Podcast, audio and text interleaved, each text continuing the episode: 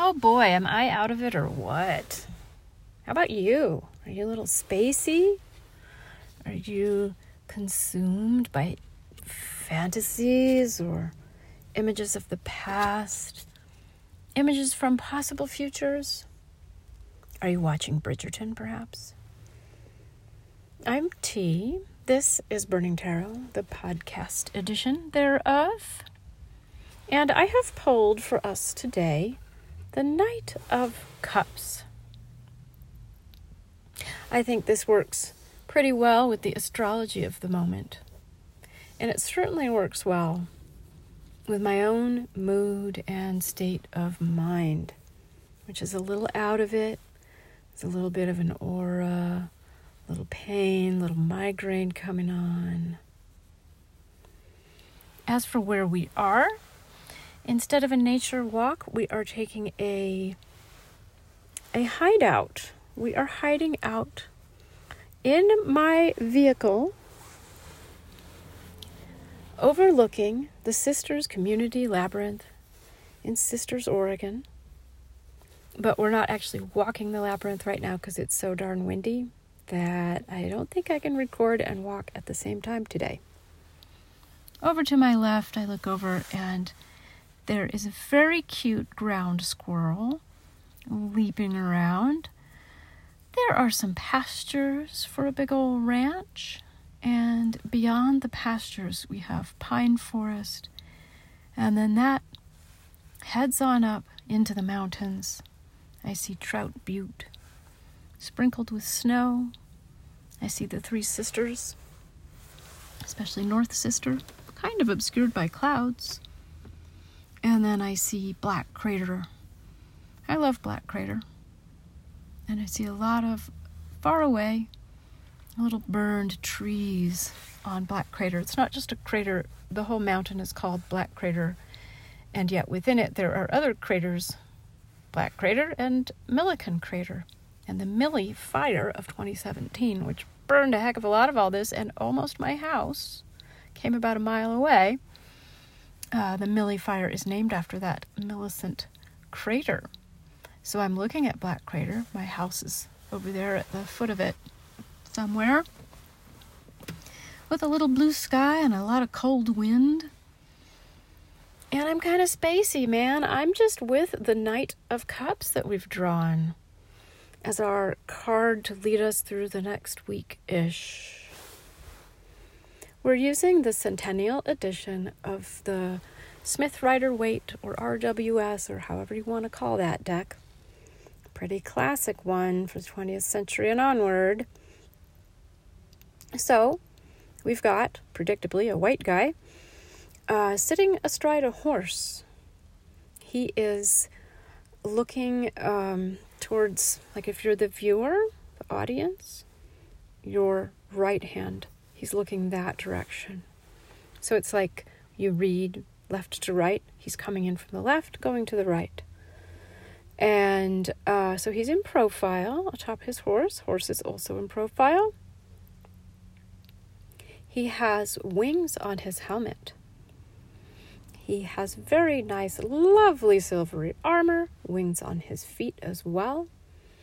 There's some kind of tunicky thing over the armor, and there are uh, red roses, red fishes. I honestly don't know what that pattern is. Something red um, on this tunicky roby thingy.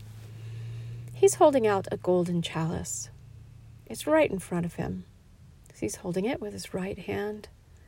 And he's sort of gazing into it, but his gaze almost seems to go a little past the cup at the same time.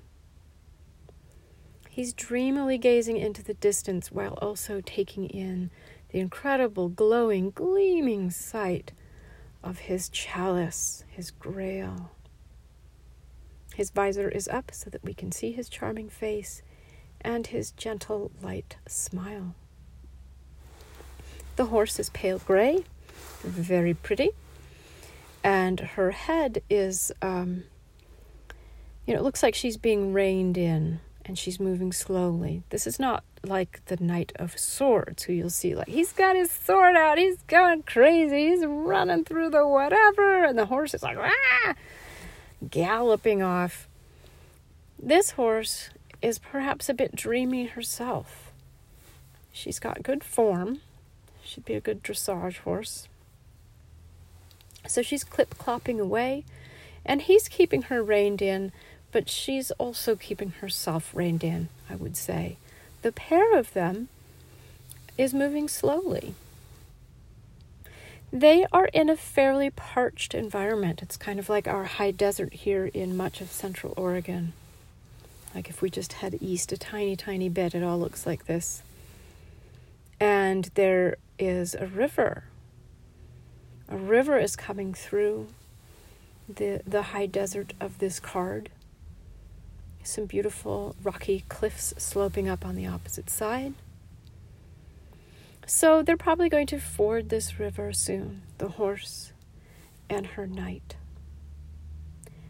Behind this knight and horse, there's a pale blue, slightly grayish sky. What does it all mean? Well, this is a knight, so he is devoted to his cause and his vibe. I look out here at the labyrinth, which I'm part of the the official labyrinth committee, the uh, unofficially labyrinth ladies here in our small town, who help take care of this labyrinth and hold events there on the solstice and sometimes other occasions. And I think of what it takes to be devoted to what is numinous, what is strange, and it's like a golden chalice that only you can see. Or maybe sometimes some other people can see it too. But your devotion to it, if you're the Knight of Cups, doesn't have to do with whether or not anybody else is impressed or whether your dreams are at all practical. They're meaningful to you, so you commit to them. And I, I think of that as I look out to our labyrinth, where to many people, they would walk by, maybe try to take shelter. There's a little shelter there. Um, and the idea of walking a labyrinth as a meditative act or a meaningful act of community would just seem kind of weird to them. They would just like not notice at all.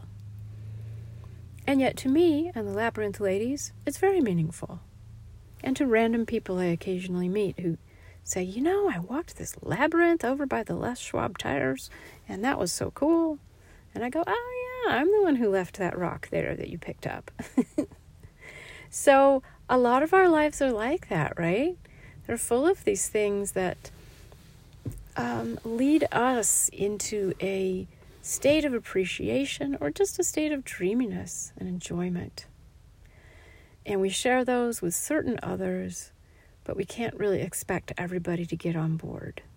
And mostly, I think a lot of us don't. These are our chalices full of our individual waters that we want to drink of, that we want to look into. If someone else comes along for the ride, isn't that great? So, right now, I think we are being shown that this is a time for that dreaminess and a time for our imaginations to perhaps run free a little bit. We may have to rein them in, actually. Speaking of the reining in metaphor, we may find that we're uh, experiencing so much dreaminess that we can't get stuff done or that we're making poor choices. Knight of Cups. You know, he sits erect and strong and he looks like a lovely knight. So he is sometimes associated with romance, with your knight in shining armor. Come to your emotional rescue. Have to do my Rolling Stones thing there for a minute. Um, so this can mean in certain readings you might draw this for yourself or a client or a friend and it might be a literal, like someone romantic is going to amble into your life on his fine steed and perhaps sweep you off your feet. And that's nice. That's very nice. Uh, but be careful. You know, everybody who answers your um, Tinder, Grindr, OKCupid, or Match.com profile. I don't even know if half of those still exist anymore. Um, but everybody who tries to get in touch with you and sort of strum the lute strings of your heart, they're not all actually worthy of that. So, with the Knight of Cups, you want to make sure if someone else is moving into your life and seems too good to be true, they might be. So, you want to make sure you check them out.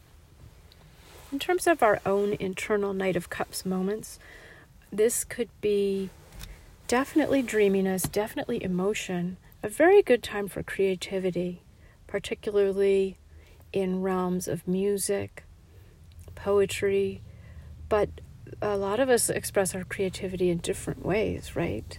You might be a painter. You might be someone who gathers community around. You might be someone who makes strange figures with sticks on the beach. That would be me. And takes pictures of them. you might knit hats for people. So, any kind of creativity can really play nicely with this imaginative vibe. Um, but especially the sort of imaginative arts, so storytelling, filmmaking, songwriting, they go well with this energy. This energy will feed them. So if you've got something like that that you want to do in the next week or so, it's a good time to um, leave some blank spots on your calendar so that you'll have the opportunity to capture this energy as it flows through. And if you're not feeling anything urgent in particular, like I must write this song now, for example, it's a good time to sit down and just kind of noodle around on the piano, the guitar, the drum, and not worry about whether a full song comes of it. Productivity is not necessarily a big aim of the Knight of Cups. You know, what's important is the ride, uh, not the productivity, getting to the end, making a goal, doing a thing. Uh, it's some of this just happens like in our minds. Our emotions might be flowing a lot. Our sexuality might respond as well to this type of energy. And the Knight of Cups here in our card plays very, very nicely. Well, plays nicely or at least amplifies and, and reflects the astrology of the moment. So we're leading up to the big conjunction where Jupiter meets up with Neptune. And that's, okay, I don't know, April 12th? Soon. And we're already feeling that energy. And um, I believe Venus has just entered Pisces, which is where the Neptune and Jupiter thing is going on. That Piscean energy is very much this Knight of Cups feeling. All of these involve the element of water. And Jupiter will just amplify that stuff, blow it up, make it big. So that can get scary sometimes if you have so much emotion or spaciness or um, overwhelmingly vivid dreams. If you're not used to that stuff, it can kind of uh, knock you out of orbit a little bit. So with the, with this card and these planets twirling around, we're, we're getting fair warning. We know, okay, I might have a bunch of emotion flowing, or weird dreams, or creativity, you know, and or kind of a psychedelic strangeness to me. I might be overly attracted to um, ways of changing my mind. We might find ourselves wanting to, you know, drink a lot of alcohol, take some drugs, whatever kind of thing we do that takes us out of our head or makes us feel more heady. So this stuff all comes along in the territory with the like Neptune, Jupiter in Pisces, and you got the Knight of Cups. Um, so we've been warned. We know this is going to happen. And basically, it's fine. We just have to make room for it. We have to have room. And if you need practices that help steady you in the face of overwhelming emotion, overwhelming, watery ness. Um, you may also find yourself being drawn to the past or getting messages from the past or messages from family or people that you didn't know were your family and they just found you. this kind of thing can come around during these times as well. You may feel drawn to thinking about your ancestry. You might have a visitation from an ancestor. You might go visit an ancestor physically, like you might go to a grave at this time. So, this can all feel like too much. Um, and there's basically two ways to approach it. Well, there's three. One, you can resist it. You can go, oh my God, this is too weird. I don't want to deal with this. And I think we all know that this kind of thing doesn't usually help or work. but the resistance can be useful because when it pops up, it tells you, oh, I got to check in with myself. What's going on with me? Why am I? Um, you might experience this as just kind of generic anxiety. So you can check in and go, okay, what's happening? I need to take care of myself. I need to stop and check in. I need to remember that emotions might be big right now and that that's that's okay. It's just an emotion big time. No big deal. So the resistance is uh, useful in that it's like a little marker for us to pay attention. Um, another way of dealing with that kind of overwhelm is to ground ourselves. So if the the big watery emotional stuff feels like too much, we can say, okay, how do I how do I ground myself in earth so I don't feel like I'm being just swept away by the water. So you should have some grounding or earthing types of practices that you can do.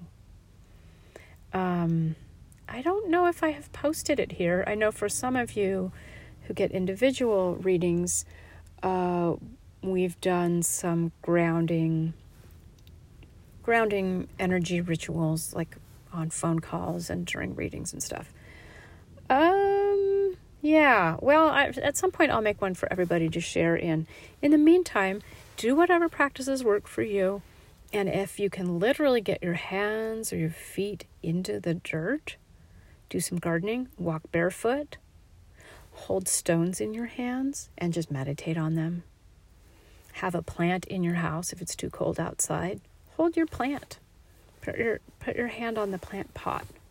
That's all like literal earth energy um, cooking. For some of us, that's a way that we get our hands in earthy materials. Uh, just be careful. With all this watery energy, you might have uh, the tendency to, you know, cut yourself with the butcher knife in the kitchen. But cooking can be a grounding exercise. And there are um, earth oriented meditations. I'm sure you can just look them up on YouTube, and somebody's got something out there that's probably good. Uh, but those literal practices can help too. Remembering to be in your body, breathing up earth energy out of the earth through your body, remembering that you're part of the earth. Another way to approach a big wallop, a giant wave of water energy, is to go with it. Surf it. I think we had this metaphor recently on another one of these podcasts. I can't remember. Um, so surf the waves or go body surfing, metaphorically speaking, or hey, do some real body surfing if you can. That sounds fabulous. Um, go with the water. I started really feeling this um, Jupiter, Neptune, Pisces stuff a number of weeks ago, and there were a lot of planets in Pisces, and I was not handling it very well. And I actually went into a bath and just was literally with water. I allowed my body to just be in water. I allowed myself to drift with water. And towards the end of this long bath, I got a message, and the message was when it's Neptune time, do Neptune. So for me, the message has been here comes a lot of water stuff Knight of Cups, Pisces, etc., etc. And let's go with that. Let's sit in the water. Let's have a time to cry if there's an emotional overwhelm. Let's build some space into the schedule. I I went to the ocean. I went. That just happened to be scheduled already for spring break. I was in Mexico at the beach, so I literally uh, took to the water, and I've been seeking out creeks and rivers since returning home to Central Oregon. So I'm allowing myself to really do water at this time of wateriness. I am um, sinking into my sexuality more, which is something that as a perimenopausal mom with a kid, you know, it's easy to sort of sketch out on that part of my life at times. But that the sexuality can be very tied in to our cups element energy. So I'm taking time to do that. And the Knight of Cups is a lover. So you can have that sexual type of energy that you enjoy with yourself. Or if you have a lover, by all means, this is a good time to reach out to them. And uh, yeah, so that's been my response this time is watching my own resistance, remembering to do some grounding and then going ahead and saying, like, here comes water. Let's do water.